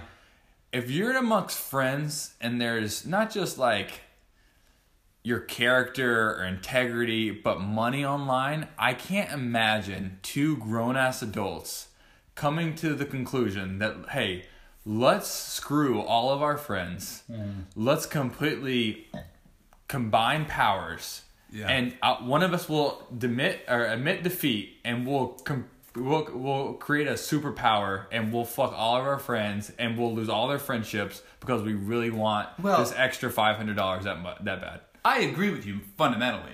But the really other side of this argument, I think, and I don't know, I'm kind of putting words in other people's mouths, the people that have voiced to me that they didn't want trades to be just anything stands, is more of a, and I, I don't agree with this perspective, I just want to make it clear before I say it. I know where you're going. Well, people who say so, like you've got somebody who's whatever six and five, and they're fighting it out with somebody who's six and five, and that six and five team makes a trade that they think is clearly to their advantage, and they're like, well, that's bullshit. I should have had the ability to veto that, and they traded with somebody who was whatever, you know, three and whatever the math was at that point, three and six, um, and they're like, well, no, now I'm not going to make the playoffs because some other asshole made a bad trade.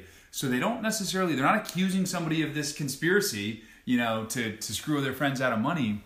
But that's simply- sports. that happens in sports every year. Yes, and that's why I'm saying I don't necessarily agree with that. And here's the other reason why is because it's no different than that two and eight team making a shitty lineup decision. Right. Nobody's like, I should be able to veto Right. these lineup moves. Right. It, you know, it, as long as there's no clear collusion.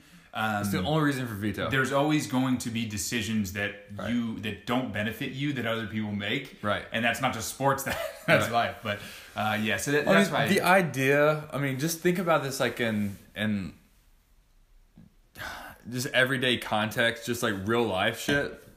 Like, imagine if every trade that happened in the NBA this offseason, or every free agent signing, there had to be an agreed upon. Like, do you really think the Lakers like Kawhi going to the Clippers? Like, do you think they would have voted yes to that? Like, Yeah. you know what, guys, you're really screwing up our championships a hope here. Like, Yeah. no, we're gonna veto that. Like, Yeah. the the fact that we the realistic thing is we are GMs and we're allowing GMs in a league to compete to vote on should other people make trades like it makes absolutely no sense in the context of real sports. You're right. And well, like it's ridiculous. and let's be real here there are there will be people who complain and we all hate those people Right. you know what you do when somebody makes a trade that you don't think is fair is you step up and you beat those people Right, and you probably weren't active in the Yeah. trade discussions too, Yeah. right? So if you want to stop trading, then be more active and make the trade yourselves. Yeah. Like you can't there's just there's no logical reason to allow someone to vote against someone else's trade unless there's obvious collusion.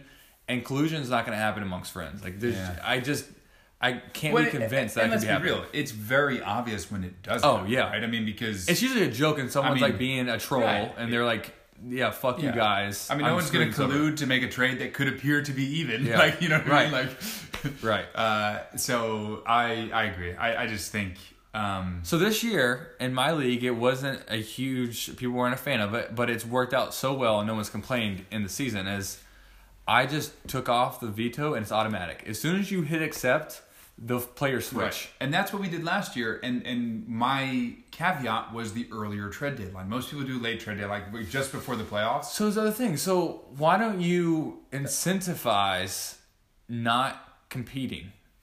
Like, so a consolation bracket. So like something like I mean, Oh, yeah. right. So the winner gets their money back. Wait, of the consolation bracket. Like, why don't you Oh, right. incentivize like Right. finishing through the year? Yeah, well, so one year I did, um, and I have another league that we do this like weekly payouts. Yeah. So just something like twenty bucks Right. or whatever for highest points, and we, it- we I think we just did highest points. My other league they do something different every week, which I think is We pretty do that cool. too, yeah. So it's you know like Every odd week we do yeah, something exactly weird. most touchdowns, most receptions, yeah. Um, so those are a good way, but I do like that too. We should just do like a.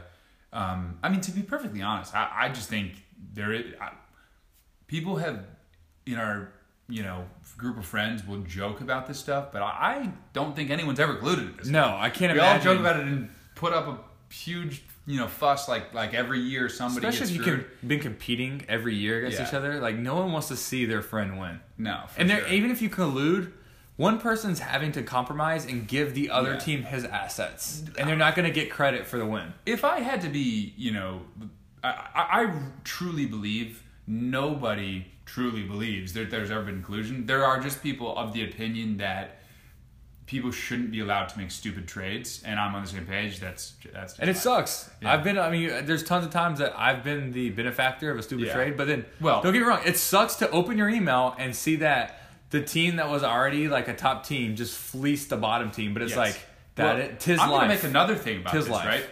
If you're that team, especially with this league, that you think every year somebody makes a stupid ass trade, and you're that six and five team who gets left in the dust every time. Next year, be the six and five team Right. that fucks somebody else Right, over. right. Like It evens out. yeah, It evens out Well, I mean, not not if people just keep complaining about it because those Right. people aren't making those trades. Just Right. if you think if you think there are people in this league who make stupid trades, be on the good side of a stupid trade. You know, and and I mean, I really haven't. I never looked at a trade and said that is blatantly obvious that it is a bad trade for one side.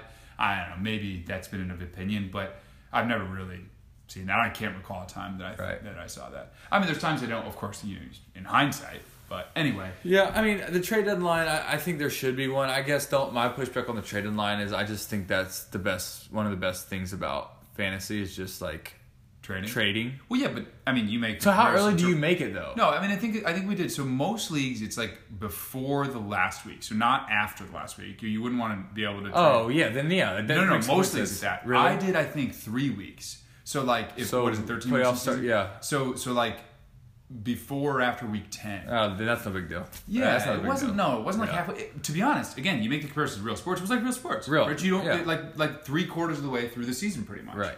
Um, you can't trade anymore, and the obvious premise there is we don't want people eh, because think about it, right? In real sports, they do the same thing. Right. You and you could argue that drives more trading because you have to make a decision on your team the trade earlier. deadline is a good thing. No, yeah, I'm with you. because That's yeah, because at that point, what happens is the guys. So if if you do it with three weeks, there in most years there's probably one, maybe two teams that are out of it. But even so, not not Right. likely. So if everybody still has a chance to make the playoffs.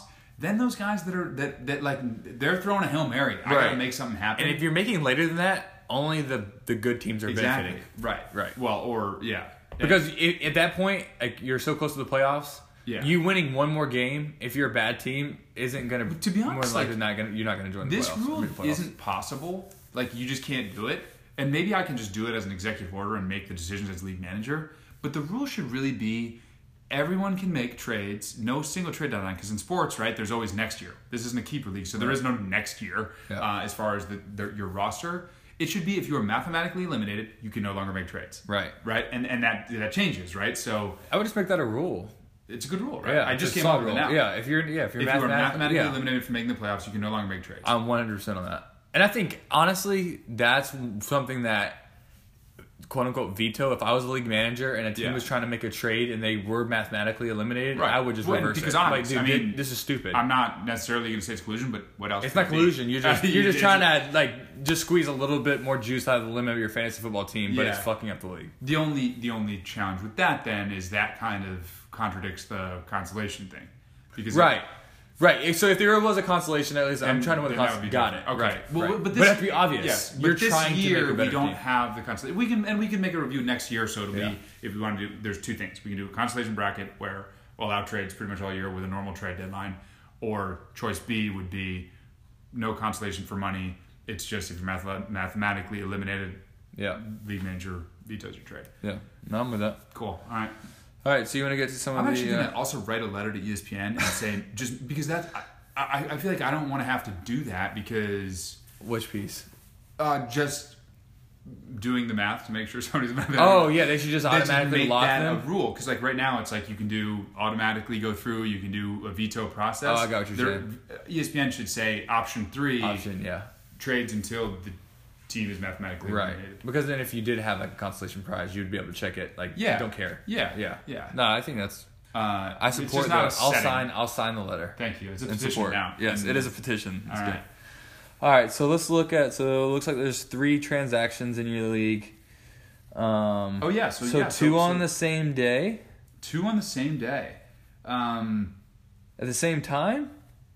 Seems like collusion to me. Same day, same time. Okay. Um, no, that's just because uh, Is that when you? Oh, went through. That's when you. may have been when the league okay. manager when upheld upheld? Okay. Uh, yeah, so that's when they processed. Um, there is actually on the feed you can see when they accepted. I don't know how different, but it was like a Thursday, so I wanted to get yeah before game Gotcha. time. Yeah, yeah, yeah. Not a I can see coincidence. Um, so yeah, let's look at these because I actually I, I took a quick look and did like vote as a member, just like they're not unfair, but I don't really remember. So oh wow, this is funny. This is we talked about these players in the draft. So Josh Jacobs. So t- trade one was between Danny 2.0 and Spankies. Is that it? Spankies? Uh, Spansky's. Spanskies, sorry, Yeah. Spanskies. Spansky's Um, made sure. couple, couple of drinks and it's late. Apologies. No, no, it's okay. It's also not a real word. so- So we got Josh Jacobs and OBJ for Le'Veon and George Kittle. I mean, I think that was a like we can. There's definitely it was a it was a pretty fair trade. I mean, I mean, it. I mean, Josh Jacobs was what a third, fourth rounder. So was George Kittle and Odell Yeah. and Le'Veon were Both round one. round. So I, I now, can't say well, anything Okay, wrong. so obviously we've we've checked off the box, not not collusion or or uh, something terribly unfair. What do you think? Just on you know, your opinion. I mean, it's hard because I don't know the other team. I mean, I don't know the rest of the roster. I mean, ch- trading George Kittle hurts, but if you had someone like Waller or no, he has. um yeah, who who did he replace Kittle with? Well, I know he had Jason Witten or somebody. Yeah, he drafted Jason Witten, but that's not. I mean, I'm assuming that he traded Le'Veon Bell, or he traded for Josh Jacobs when he after Josh Jacobs, Jacobs' first week, and thought maybe he could get like similar production, which was a. I mean, Le'Veon Bell hasn't exactly set the world on fire, but I think Le'Veon Bell will finish a lot higher than Josh Jacobs. Yeah, so he's been playing. He his his his tight end go to was Jason Witten. Now I will say, um, so it's not. It wasn't because I actually in a different league I traded Waller because I also had Mark Andrews. So like, there's a lot of people who are in that boat right now. Yeah. Where you we- you know a couple couple waiver wire tight ends. Um, he was not that, but I think as is the case most years, there's like five tight ends that are. Uh, that are uh, you know like obvious starts, and then there's a lot of people you can kind of fly. If you don't have one of those top tier, Yeah. you, you can fly a lot of guys, and Jason Witten would be in that category. And so I will mention, um, I was wrong. I was I wouldn't say I pushed hard, but I, I wanted to have a conversation this year about getting rid of the tight end position because Really? over the last couple of years I feel like it's been so barren. But I think this year there's so many quality, like Yeah. at least through like six or seven or eight teams. Like if you just go and look, like there's legitimate stars. Like you talk about the Disleys, you talk about the Wallers, you talk about the the Giants guy. What's the egg? Uh, uh, Engram. Engram. Yeah. Like those guys, and you haven't even mentioned the Kelces and the Kittles, and Yeah. like there's so many quality tight ends. Like you talk about someone like OJ Howard that was such a good talent last year. He's not doing shit, but he could easily come back. Um, Right. There's so much talent at the tight end position this That's year. That's a good point. Well, I, so I never, I always was sort of um, interested by the tight end position because in those years you're talking about, I felt like Gronk was like a before this was popular, definite first round pick Yeah. because there was nobody else. Right. He was so much better, and that was like for a few seasons. Then he became first round, and like by the time people were picking him first round, he started to Right. You, know, You have the Jimmy get hurt every. Grahams, Jimmy, Jimmy Graham, Jimmy Graham, yeah, exactly. everything after them too. It- but just- it is interesting because then you have like you you did have a group of guys that were like startable. You're gonna get you six to ten points, right. maybe not even. We'll say five to eight points. But then you have like you had a lot of guys that they might have one to two catches, and that's like the best you could do. So it, it, I, I I never thought about it that way, but it was a frustrating position. And again, I think everybody's in the same boat, so I wouldn't have eliminated it. I just think it was like really barren. You're right. So, But- and the the reason I wanted to, and I wouldn't, I probably would have never gotten rid of it. Um, but so when I really started to think about it was when you got to the Sunday and the Monday night, and you had a tight end, and there was like almost no chance of you being able to change the score because you're like the chance of a tight end scoring over five points is so small. I'm like.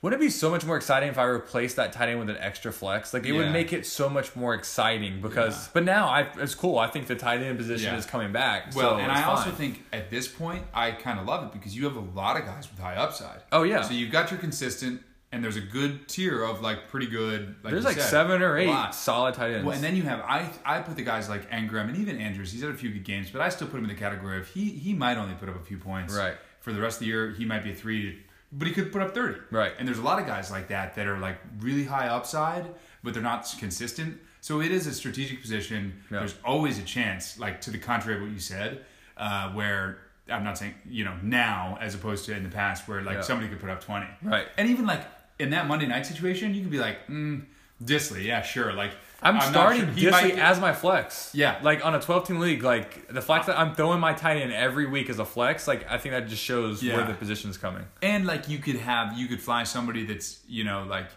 not a sure thing, but Yeah. they might put up 20 this week. Right. You know, It's and there's a lot of guys in that category. OJ Howard, yeah, Engram, been, both been, or OJ Howard been a little disappointing, but I think he's got upside. I think.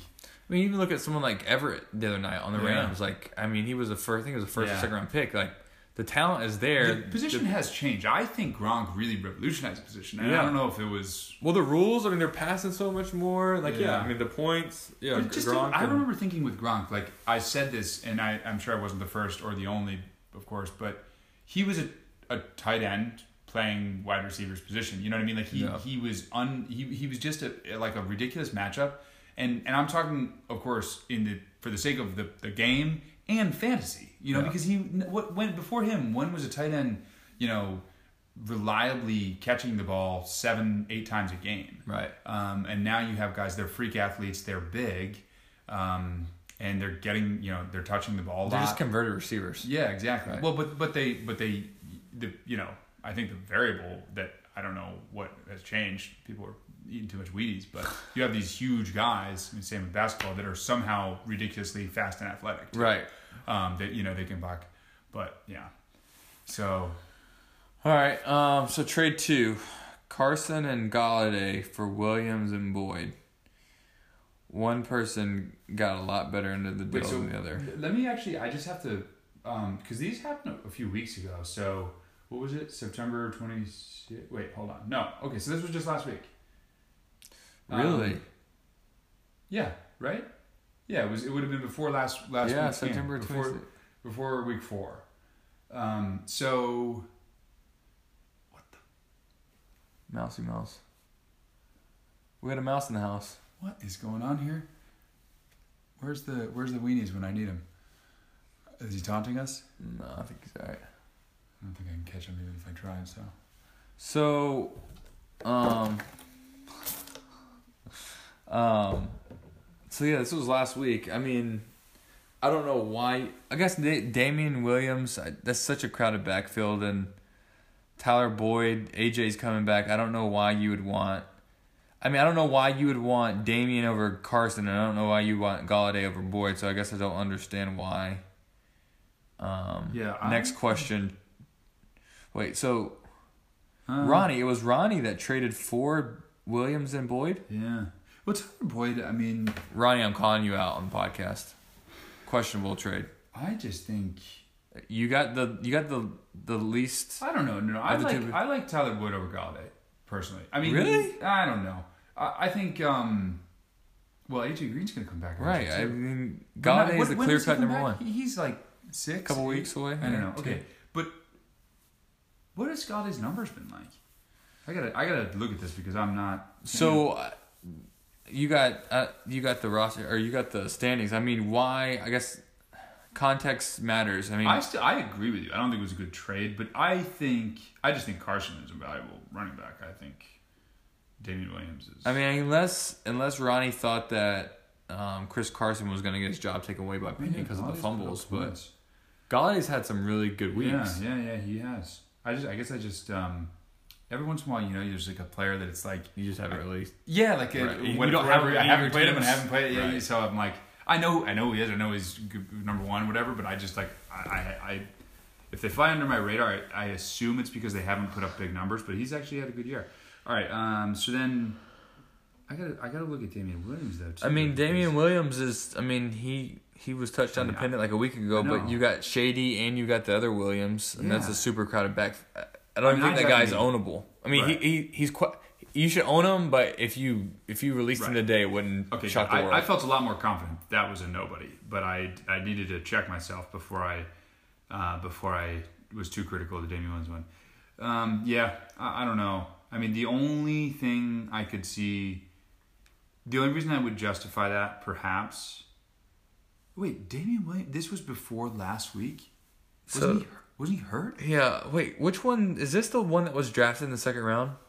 Uh, There's like two of the similar names on the Chiefs. Like, is it Darian Williams and Damien Williams? Like, there's two running backs that have very similar names. Wait, no, no, no. He wasn't. No, this. Or I might be getting mixed up. Either way, Shady's still on that team and they traded for Shady. Yeah, Damien So, I think- was- I I don't either way the the cookie crumbles. I don't think anyone would evaluate Damien Williams as being a better running back than Chris Carson, Yeah, Damien Williams talent wise drafted- or or situation. I mean, he's at this point a clear RB one, and yes, he had a couple. He had some fumble issues, so I guess if that was week three, maybe. Right. But no, I mean, he's been. I traded for Chris Carson at Little League, and I love that I did. The cares are there. There's a good team. Yeah. The opportunities there. The talent's there. I won't, you know, like it clearly. It wasn't like a absolute head spinner, if that's the right term, but that was definitely a win for next question. Yeah, I mean, very rarely do I ever see trades that are like a running back for running back and a receiver for receiver. So Yeah. obviously, Ronnie evaluated Williams being better than Carson and Boyd being better than Golladay, and I Yeah. just I think Yeah. I don't I disagree, but I Yeah. mean, well, I mean, I think I, I I think you could make an argument either way on Golladay Boyd. Um, you could. I actually now tend to agree with you that God is probably better. I don't think there's anything close to an argument on Carson Williams. agreed. Right. So even if even if somebody was to make a case on Boyd over Golladay, Yeah, just the cart. Yeah, yeah. agreed.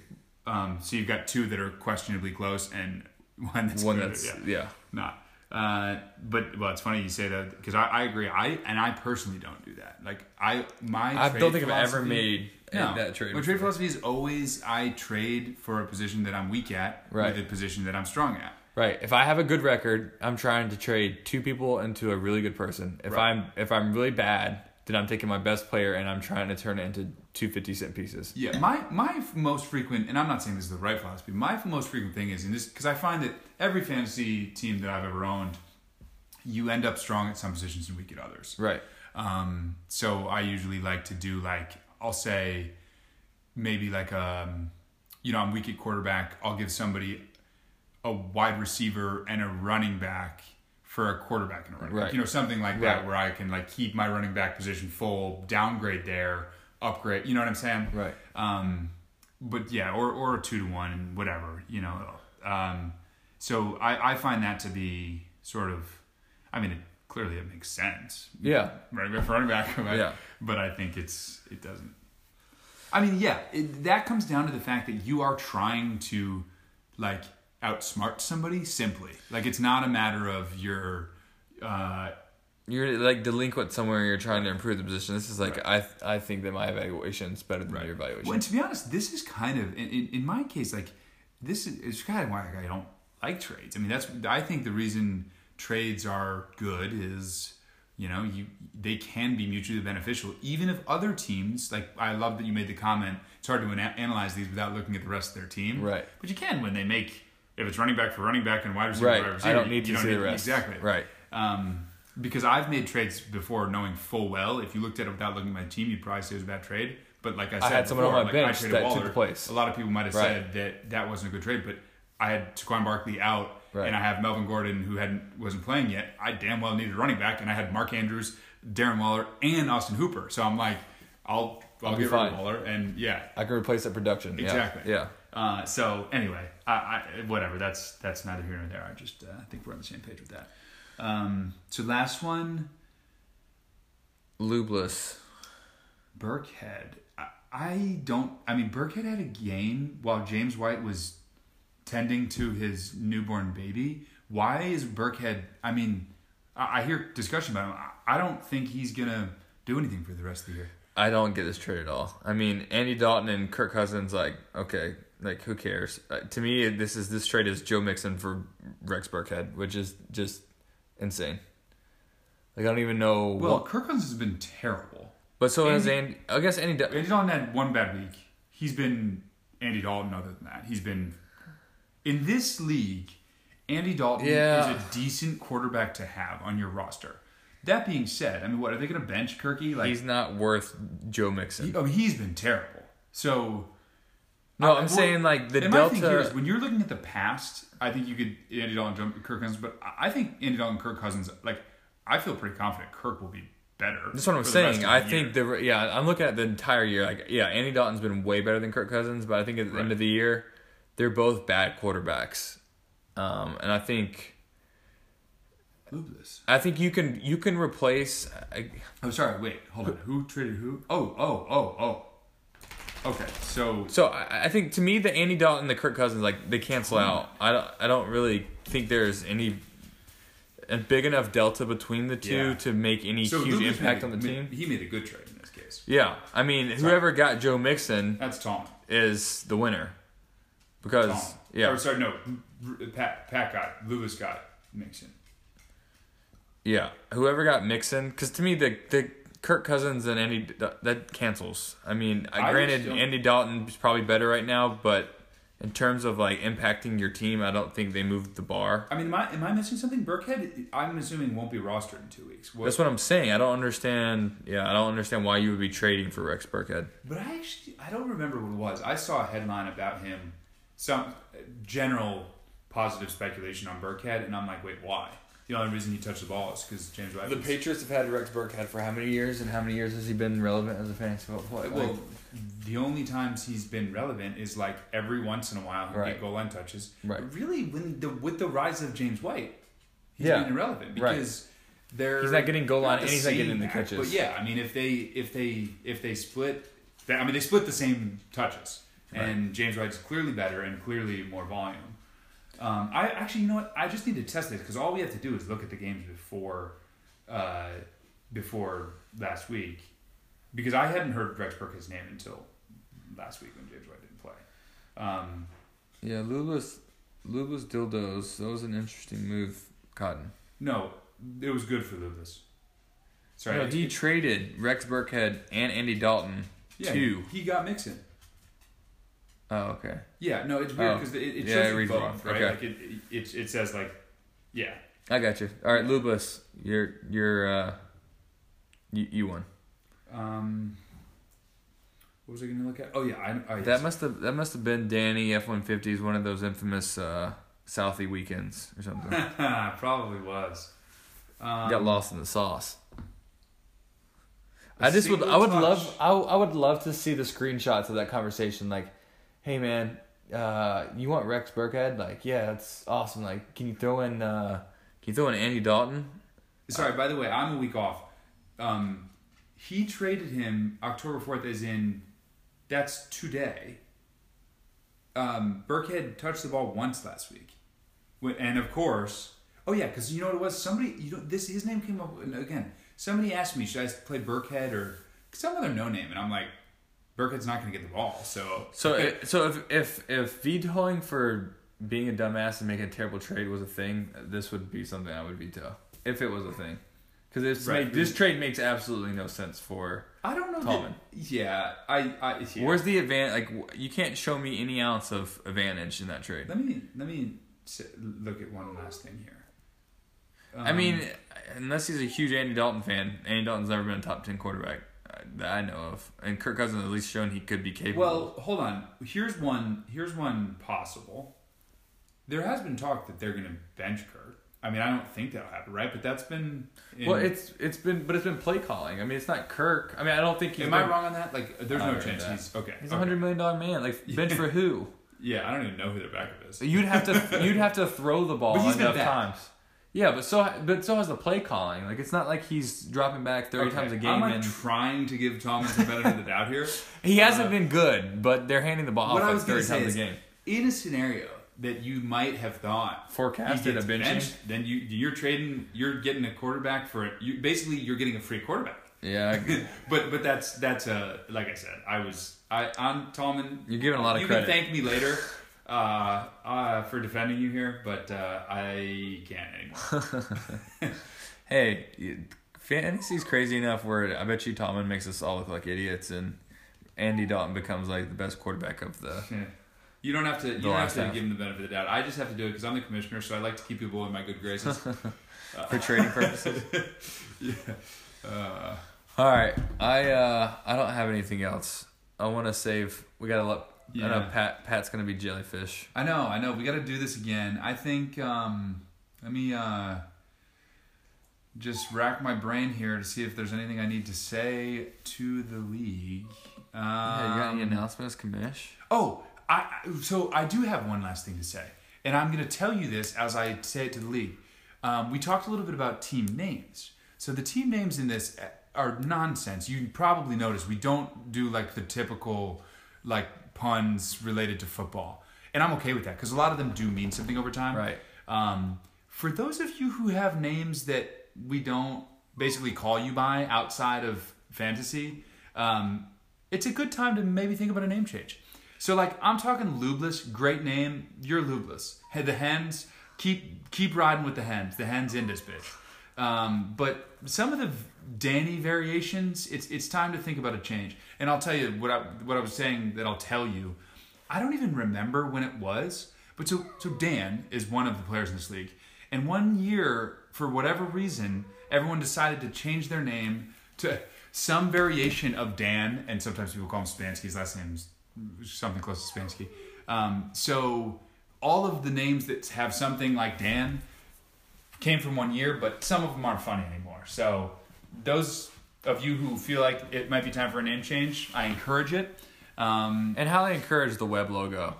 If you're still using the uh, the ESPN ESPN uh, provided avatars, it's, it's time to go find a, uh, a a web logo that's yeah, you know more fitting of your team name. I agree. I love I love the dildo. I, I'm a big fan of the actual picture of the do we have a dildo. So I did choose an ESPN avatar, but it's very fitting to my team name. So maybe you can give me some love. Um, I'm the commissioner of Weenies, which I you changed hot my dog? name, and I sure enough, You gotta they- at least have a picture of the weenie dogs. I know, I know. I should do it. Okay, all right, all right. Well, good idea. I like that. Um, so You know, I feel like your your players really, if they see the commissioner buying in and you know putting in the extra effort to upload the picture, I think it really, yeah, really, uh, you know, gives them that push that they really need to Hmm. to add those extra couple points. Yeah, all the inches matter. And like, maybe I'll even go a step further and not just a picture. Take a picture of I'll- your weenie, I'll- okay, uh, different kind of weenies, but I will make some sort of uh, creative design or something. I don't know. We'll come up with something. But I encourage everyone else to too. I mean, we've got teams that just have the ESPN logo, not even one of these. Not even like just, just, E ESPN, ESPN, just the logo. the fantasy logo. So Lack of effort. I, I, Yeah. I feel like it's it's got to impact. Yeah, it's got to have a negative impact. All right. Well, that's um, I think all I got. Um, but um, I'm very thankful that you had me on the on Yeah, the pod here. anytime. And uh, we I encourage the league. should- We, got to encourage the league. Any members that want to, it's very easy. We'll Yeah. uh, teach you how to do it in, in a lickety split. And I I know uh, Ron was nice early on and said he didn't want to offend anyone. Um, I was kind of just going. You know, we're we're we're kind of making it up as we went along. If we did offend somebody, or you want to, um, you know, defend yourself, offer uh, some some rebuttal, or uh, you know, make fun of somebody else. Always welcome. Yeah. Even even if you just want to send a voicemail, we can always dub you in. We can do like a PSA Oh, announcement or like something. that. so, I like that. All right. Well, I thank you again and do this again soon. all right, signing off.